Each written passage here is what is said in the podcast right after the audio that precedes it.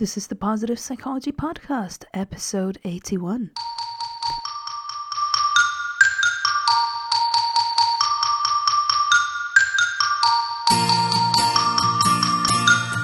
Welcome to the Positive Psychology Podcast, bringing your earbuds the science of the good life. And now, your host, Kristen Truempy.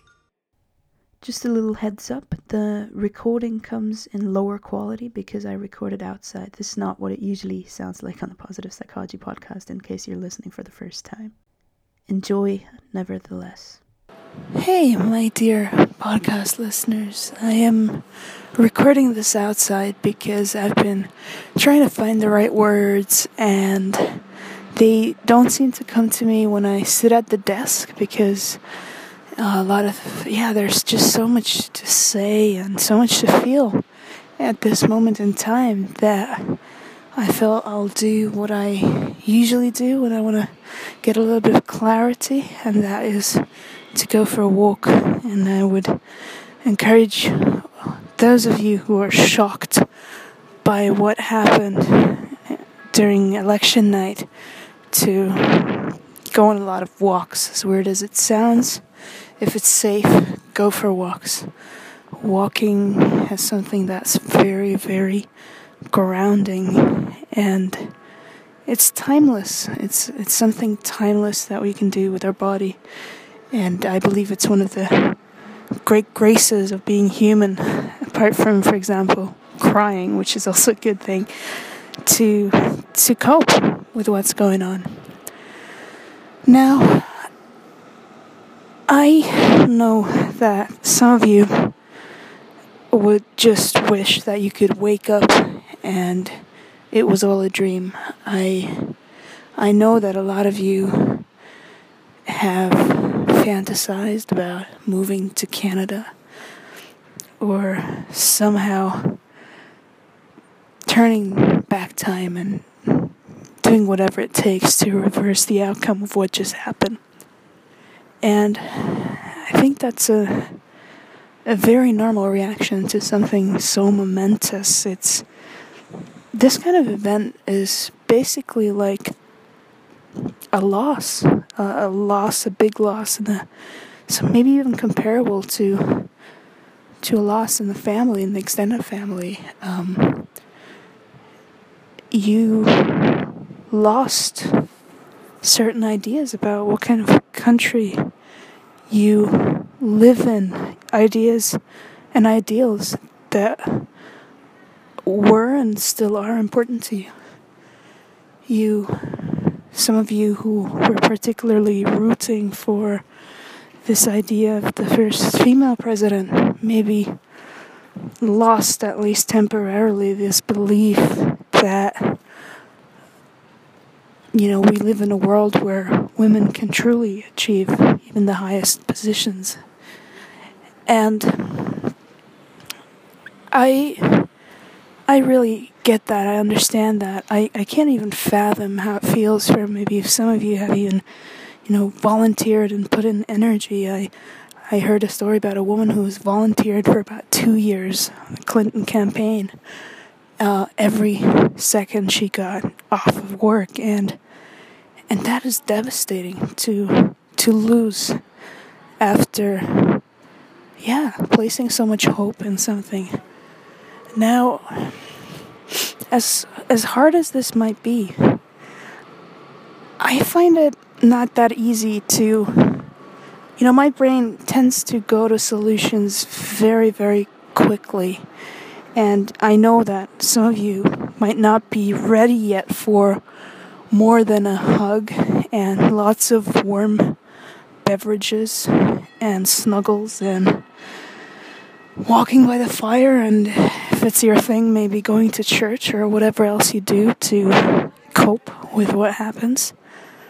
But that's not how my mind works. Um, i'm i'm really actually weirdly full of optimism. And i that's not because i was secretly like rooting and hoping for trump let me tell you why I am filled with optimism. And I hope that some of that can rub off on you. Um, I don't expect that to be an immediate process. My hope is not that you listen to this podcast and you're transformed, although that would be wonderful. It's more that you hear some ideas that when the time is right, you know, you might remember them and possibly consider how you can, you know, act according to these ideas and make them your own to to act them out in ways that are in line with your talents and values and strengths that you bring to this world. Now, there is such a thing as being just, you know, content enough. Content enough means that, you know, not everything is perfect. Um, but if there's something up you suffer in private, you. Things are kind of not bad enough to kind of, you know, get us out of our comfort zone, to get us out of our usual behavior and thinking patterns. And while I was not exactly hoping for this to happen, I felt very uncomfortable about the prospect that Hillary Clinton would win and America would go on pretending that these 50 million people, or 60 million, I'm not sure, something like that, who are really discontent, who feel left behind, that you know you're that that America would just go on to ignore them and just be like, well, Republican Party, go sort yourself out. That's your problem now. And the reason that scared me was that when people feel that they have been unfairly treated, resentment builds and builds and builds and builds until it explodes in ways that can't be controlled if we go back, I mean, I, I, I was really quite bored during history lessons, but that's something that stuck with me. That big wars often happened or were even possible because people, the people of a country, had felt very humiliated and that by putting another group down or by fighting other groups, they could regain some feeling of strength that they definitely do not have during their day to day life. Because this election turned out as shockingly different than uh, most people thought it would there there is no way. Uh, we can't pretend like, oh wow, these people, you know, they're they're a, a group of white angry men, and, and that's it. If we are smart,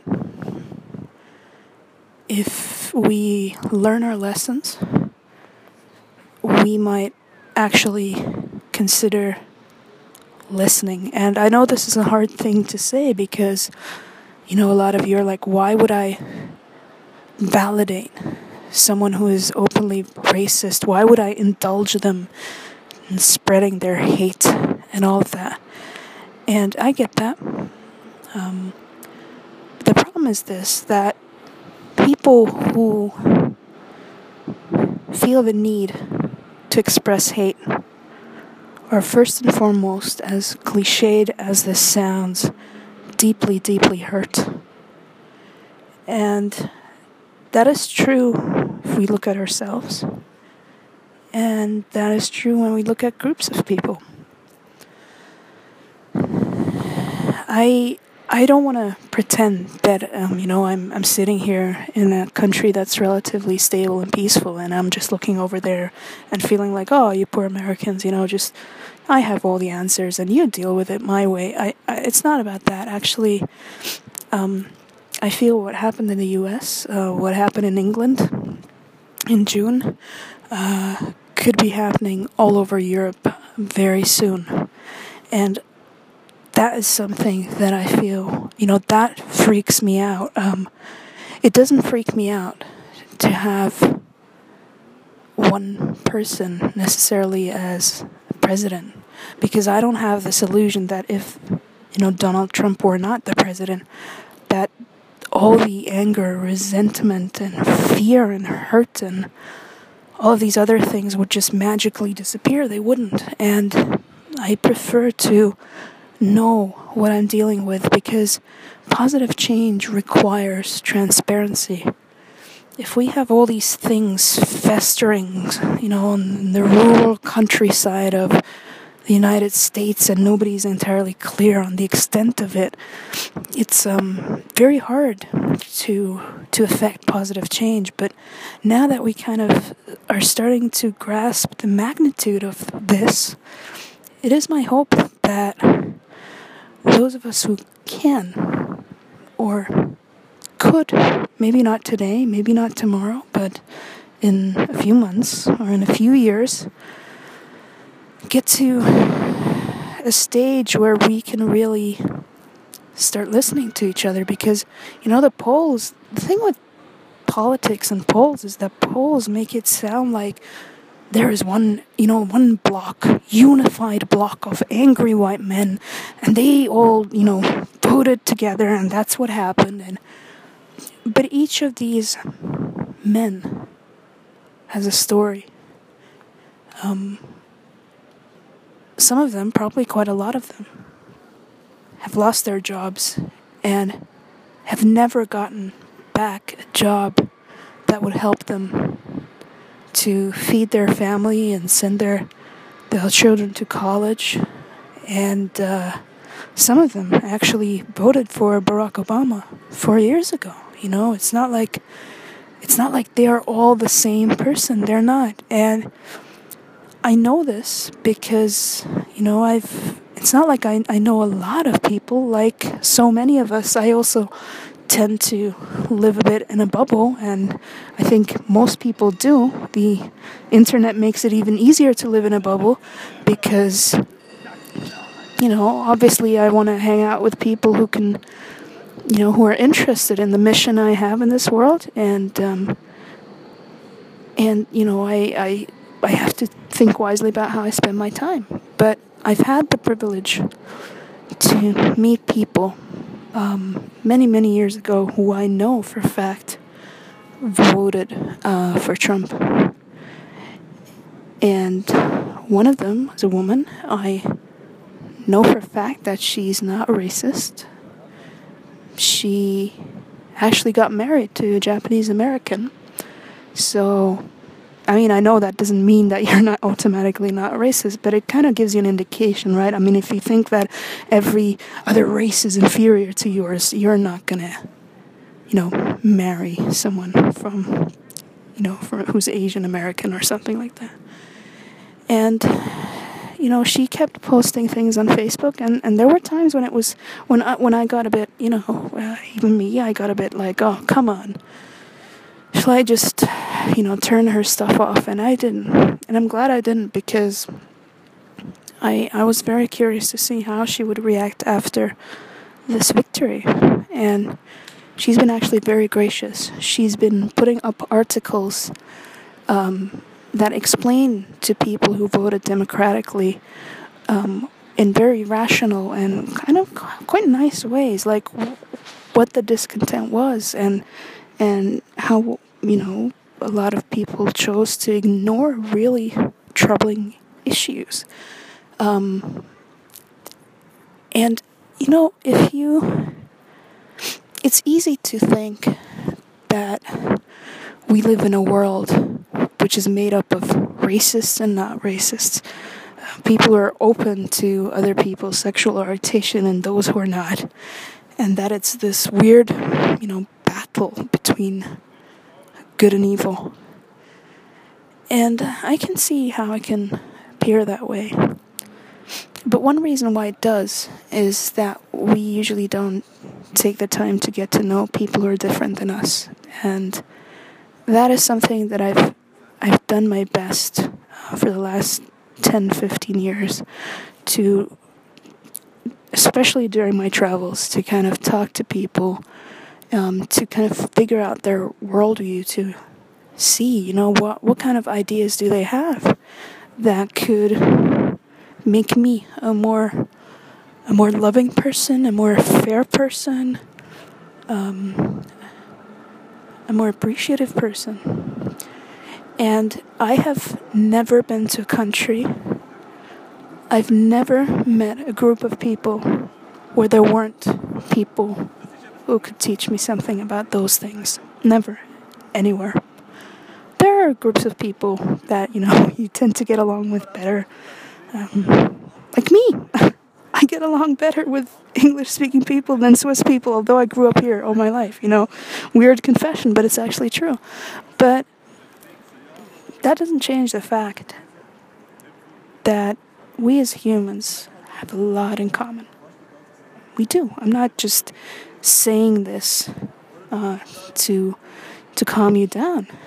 I'm saying this because it's a it's a fact that when you look at how our biology works, when you look at our desire to bring something to society through the work we do every day, through the relationships we have, that although we are different in many ways, we are also very, very like. And right now, I'm seeing this troubling tendency among people who voted for Clinton to talk about like decency has lost and love has lost and racism is winning and misogyny is winning and all of these things and i'm not gonna pretend like these things don't exist i'm i'm not gonna pretend like it wouldn't be the case that maybe some individuals feel that now they can be a bit more more racist than you know more openly than they were maybe two years ago. I, I don't I don't want to pretend that's the fact. But what I do see and I find troubling is that we keep harping on about how un- uneducated all these people are. We keep um, harping on about how no decent person could ever have voted for Trump. And I find that troubling because we are the ones who say that we believe in love. And that means we don't just tell others to love. That we don't just bitch about those who don't love the way that we do. Same goes for decency. We do not become decent because we point our finger at someone else and say that they're not decent. We become decent and we are decent and we have to be decent every day by believing that every human has a right to be here, that every human deserves a certain respect, even though we might not agree with anything we know about them and that even if someone is less educated than we are, that we never forget that that academic knowledge doesn't necessarily equip us in the emotional or the psychological realm. And I've I've seen that firsthand, you know. Um, talking about positive psychology, talking about gratitude is one thing. Sharing sharing the research results and all of that that's one thing. But when i do coaching and uh, when i you know give workshops and seminars and classes and stuff like that i notice that people pay attention to who is this human Who's talking to me about gratitude? Who is this human who's talking to me about enjoying the moment and being present in the moment? The value of all of that. Do I see any evidence that this human not only talks about these things, but actually lives those things? And there's actually research that shows that something between 40 and 60 percent of the success of any kind of treatment, you know, when comparing like regular therapy and coaching and positive psychology and all these things, that 40 to 60 percent is their relationship. It's about what do people sense in those who share messages with them. And if we cry out for decency, but we do it by insulting other people, if we proclaim love, but we exclude everybody who's different and who does not agree with us, people detect a mismatch.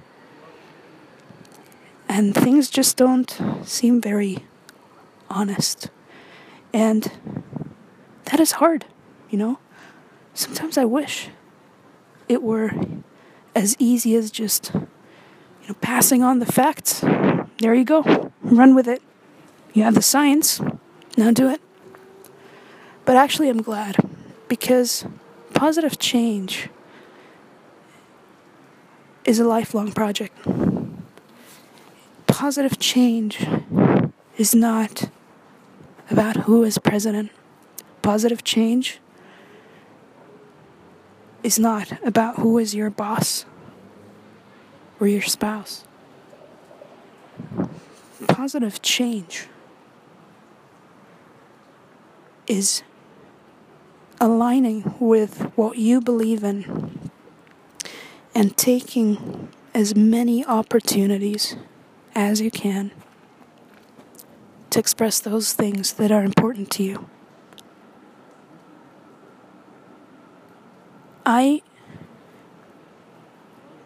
am very troubled by expressions such as white trash. It hurts my heart. It hurts my heart just as much as the remarks that Donald Trump has made about women, you know.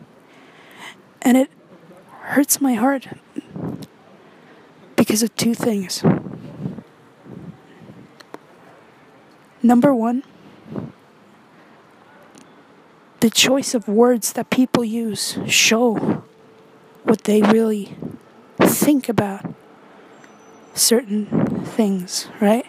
So if you refer to human as trash, as something that that means that on some level, at least a part of you believes that they are expendable, that they smell bad, and that they should be removed with a garbage truck. The second reason it troubles me is that it shows me that as long as I live in a world where people can talk about women or a particular group of people in a way like that, it means that the world is obviously at odds with what I would like it to be. And that's a painful realization. It's painful when we understand that the world is not what we hoped it is. When we see that we were maybe wrong. It's disillusioning, and that disillusion hurts. My father used to say, you know, in German, the word for disillusion is enttäuscht. And it's actually something that you can translate to English very well. Disillusion means that there was an illusion before, and now that illusion was shattered. Um, the illusions can be really nice things, like that we live in a peaceful country or that we live in a fair country. And of course, we can grieve for a moment. We can, we can, and we should take as long as we possibly can, as long as we possibly need, not as long as we possibly can, as long as we possibly need to come to terms with that. But then there's this thing that we can do.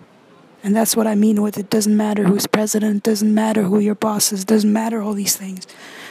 And that's about an inner decision. And the inner decision is about the fact that no matter what is happening around you, what kind of person do you want to be? Do you want to be the person who's sharing every racist tweet to show how bad everything is? Even with the best intentions, you're spreading the ideas of the racist. Or do you want to be the person who asks different questions? The kind of questions such as How do I stand up for people in my daily life when they are not treated fairly? What can I do when I see that people around me lose hope? And how can I truly become a hopeful person? Because that is probably the most powerful thing. If we repeat inspirational words, it's a good start. But if we can't put our heart and our convictions into it, there is unfortunately very little leadership. And that brings me to the reason why I feel optimistic about all of this. Before Donald Trump came around, some of you would have important discussions with, say, your daughter about women's rights and about the fact that the world sometimes makes you feel that if you don't do certain things, if you don't look a certain way, that you don't stand a chance in this world as a woman. And that you might be good enough for something. Least, you know, we can go to universities now. But, you know, as evidenced, some paths will just be blocked. Now, I suddenly hear all these people are like, what shall I tell my daughter? The pain of having something so grossly at odds with what we believe to be right forces us to have more communication with the people we love. Before, when's the right moment? When everything is sort of okay, when's the right moment to have these discussions with your daughter? Because, you know, they could elicit painful questions. So why why bring that up on yourself, you know? Now I'm not saying none of you did this. I'm sure a lot of you did this. We as humans have this tendency to avoid things that are uncomfortable unless something else hurts us so much that the only way out of that is to push through this discomfort. And that's the reason why I'm actually feeling very, very hopeful about what is going on now. Before, we knew that our black brothers and sisters were suffering. We, we might have been disgusted, we might have shared a few Facebook posts. But most of us were too busy with our own lives to do anything about it. And now, maybe we are suddenly at the receiving end of that kind of crap. And that is terrifying. It's terrifying to think that. But at the same time, we should realize that a lot of the people who we profess to defend have been living through years, decades, some of them even hundreds of years of this kind of stuff. And now, we have only just woken up to it. I think one way that we can do something about this is to take this as an opportunity to ask different questions of ourselves, of our friends and family, of the people who govern us, and whoever else we come in contact with. We can ask questions such as how do we prevent the spread of violence? How do we make sure that all the horror scenarios that we are thinking about might happen how can we prevent them? And the problem with that question is that that's focusing all our energy on blocking stuff. Now, I'm not saying that sometimes things don't have to be blocked, they do. But one problem that we have is that we don't really deeply understand how social positive positive social change works. We often think that with demonstrations and things like that that's that's what you have to do. You have to make it transparent, you have to show everybody where the problem is and, and then things can change. But actually there's a different way and a way more productive way. And that is being part of something that is simply so much better, so much more attractive, so much more empowering that people do not long for the old. Think about it. Stupid example, maybe, but do you remember the days before Google came along? Like how startlingly weird results that search engines gave you? Weren't you? Did anybody have to convince you to use Google?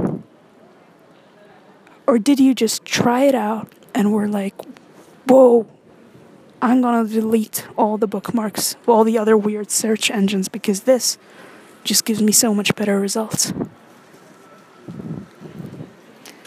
What I'm talking about is that if we learn to live by our values, if we learn that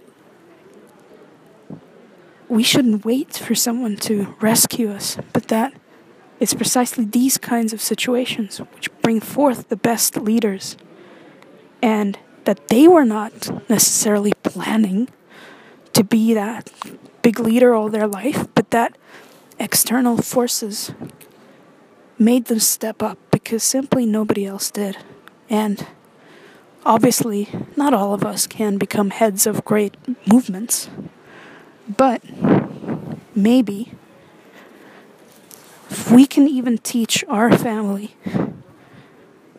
how to react in a constructive way when we hear some kind of weird tirade on TV that doesn't reflect our values, and instead of just saying how bad it is that we actually have discussions about, well, what value was violated here? And what can we do today, tomorrow, next week to strengthen that very value through little actions and big actions? If some of us decide to do that, then I'm actually quite excited about what could happen. I think if this crushing defeat makes us more humble, makes us consider the idea that we clearly, clearly missed a lot about what was going on in the world. That we might start asking some questions instead of assuming that we know why people voted the way they did. That we learn to ask people about what's important to them, what is going on in their world, and receiving those answers without immediately judging people. Then I think this can actually be something really good. If because of this election, more of you decide that the outside world is maybe not the right place to depend on your sanity, but that it makes sense to build something. No idea what music this is, by the way. Um, to build something. To ask questions.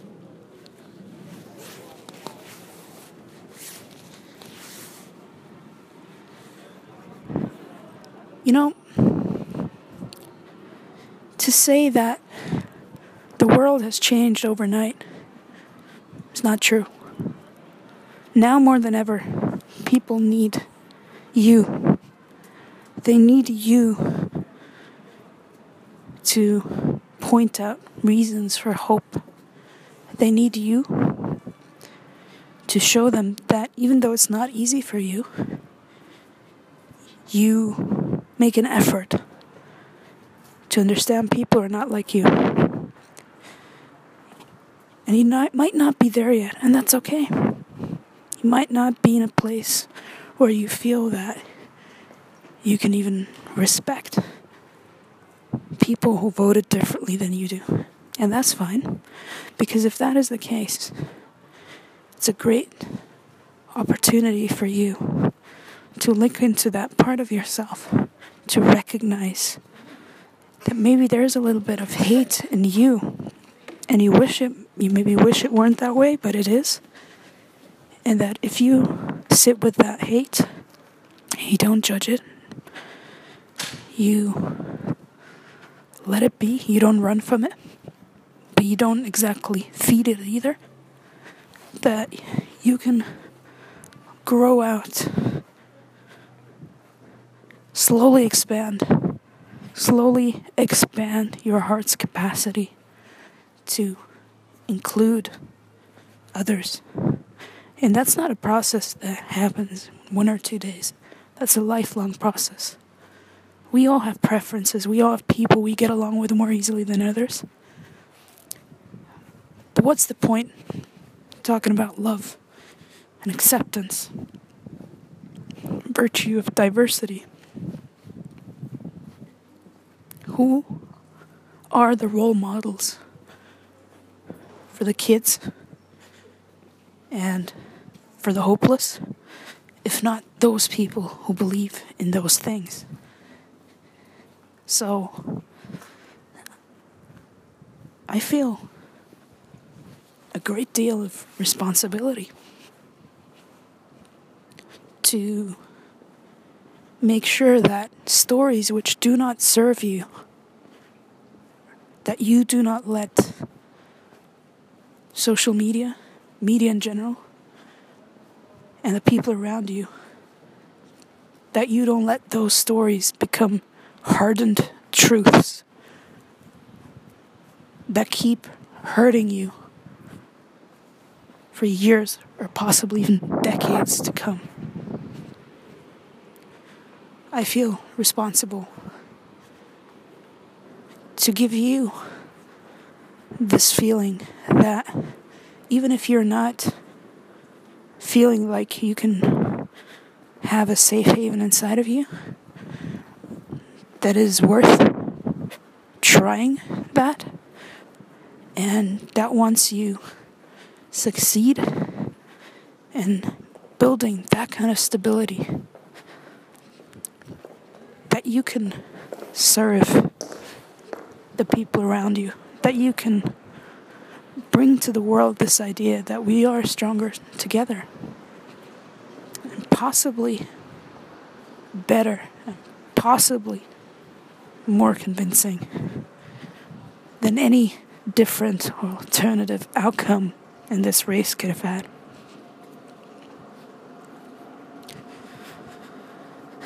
For now, this is all. I'm sure I've forgotten lots of points. I'm sure when I listen through to this, I'll be like, why didn't you say this and that? But that doesn't matter because I'm definitely planning on uh, one, possibly two more episodes about this because I have a lot of thoughts about how I feel that politics could be informed by the ideas of positive psychology and constructive journalism. And we'll talk about more of that later. I wish you that you can see the disorientation you feel right now not as something that will stay with you forever, not as this horrible as evidence that the world is horrible, but that you can see it as a necessary part of transformation. These are growing pains because your soul wants to become bigger. I really believe that. You want to become bigger. You don't want to be caught in this narrative that there's the racist and then there's you, and you can't do anything about it. You're bigger than that. And they are actually bigger than that too, if we let them.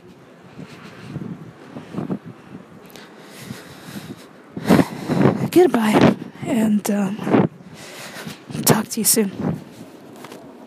If you enjoyed this episode, you can help us out by sharing it with your network and leaving a rating and review on iTunes or Stitcher. We would love to hear from you at kristen at strengthsphoenix.com. For show notes and more, head over to www.strengthsphoenix.com.